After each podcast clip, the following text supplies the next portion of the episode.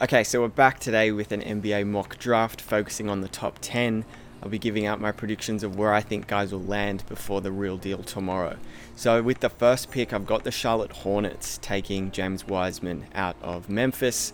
So I have them trading up from 3-1 with Minnesota. They will have to give up an asset to be able to do that, be it Miles Bridges, be it a future pick, but that is all because they want to secure their future big man, and they'll be able to do that with Wiseman. So number 2, I have Golden State taking another big man. That's Onyeka Okongwu out of USC. He projects as a Bam Adebayo type player, so even if he's half as good as Bam, that'll be a really nice pickup for Golden State. Obviously joins that Warriors culture. They already have Steph, Clay, Draymond, Steve Kerr. The infrastructure's there for Okongwu to thrive. Then number 3, I have Minnesota, so they obviously trade it back and they pick up an extra asset from Charlotte, and they'll probably be able to draft a guy who they were targeting at 1 anyway in Anthony Edwards. So he's a guard out of Georgia. He'll be able to be the future 2 guard for the team next to D'Loading, as well as Cat in that starting lineup. So look, they'll be a fun team to watch. I wouldn't expect much defense out of them because that's not what Edwards is known at. Obviously, Karl-Anthony Towns gives minimal effort for the most part on that side of the ball, and D'Loading, you're not going to get anything defensively out of them. So it'll be a lot of high-scoring games with Minnesota, but not much defense. And with the 4th pick, the Chicago Bulls will take LaMelo Ball. Everyone knows who he is. Obviously a guard, last played for the Illawarra Hawks in the NBL. So he comes in as an elite passer. I think he'll be in the top 15, top 20 of the league in terms of guys who are really good at passing the ball, not just rookies. The curious fit here is obviously, how does he go next to Zach LaVine? How does he go next to a guy like Kobe White? Well, the answer straight away in the short term is there won't be much defense played, but I think Chicago will overlook that. They're really looking for just more playmakers for their roster. They'll get that in LaMelo Ball. If he can improve his shot selection, I think he'll be a really handy contributor. Then the number 5 pick, the Cleveland Cavaliers. I have them taking Obi Toppin, who's a power forward out of Dayton, with an aging Kevin Love. He's 32 and a rental, in my opinion, in Drummond. I don't think he'll be there beyond this season. They need to shore up their big man stocks for the future, and they'll get that and more with a guy like Toppin. I think he's the most NBA-ready prospect in the draft, and he's my personal favorite for NBA Rookie of the Year. Then the number 6 pick, we have Denny Avdija.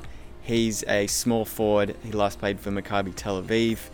He's a guy that'll come in and do a bit of everything right away. So he's 19. He's been in the pros for a while over in Europe. He's obviously got a great playmaking ability, consistent shooter, has a great mix of size and skill, and he has a high IQ. So I think he'll come in and contribute really nicely for the Atlanta Hawks, be it at starting the 3 or coming off the bench as a 6th man. Then with the number 7 pick, the Detroit Pistons, I have them taking Killian Hayes, who last played in Germany. He's a guard as well. So the Pistons need a lot. They have a lot of holes in their roster, but I feel like a guy like Killian Hayes can at least give them their point guard of the future, so to speak. Killian Hayes is a dominant left-hander, but he's really good at controlling the pace of the game, knowing when to play quick, knowing when to slow it down. He does have good vision. He has a developing jump shot. He plays really hard defensively. He also plays through contact a lot, which is nice to see. So I think Detroit will have a great starting spot with him at the point guard, and hopefully they re-sign Christian Wood. So with the 8th pick, the New York Knicks will take Tyrese Haliburton, the guard out of Iowa State. Similar to Detroit, the Knicks are looking for a starting point guard for their future. I think Haliburton will give him that. He's got great size, very similar to a build of a guy like Lonzo Ball, 6'5", 6'6". He obviously has great height to overlook defenses. He makes good reads as a result of that. He's then a consistent shooter, and he has really active hands on defense. So I think he'll be a big upgrade over Dennis Smith Jr. or Frank Ntilikina, who the Knicks currently have. Then with the number 9 pick, I have the Washington Wizards taking Sadiq Bey, a forward out of Villanova.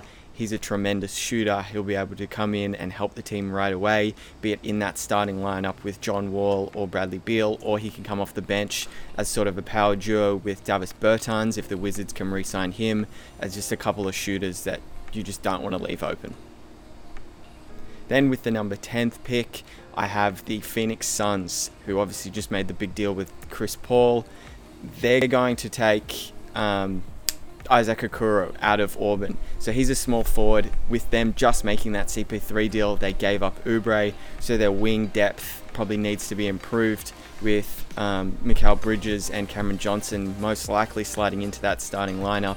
A guy like Isaac Okoro, he's really good at defense, so we'll be able to contribute on that end of the ball right away. Hopefully he can mold into a 3 and D type player, but I think he'll thrive in the Phoenix Suns system.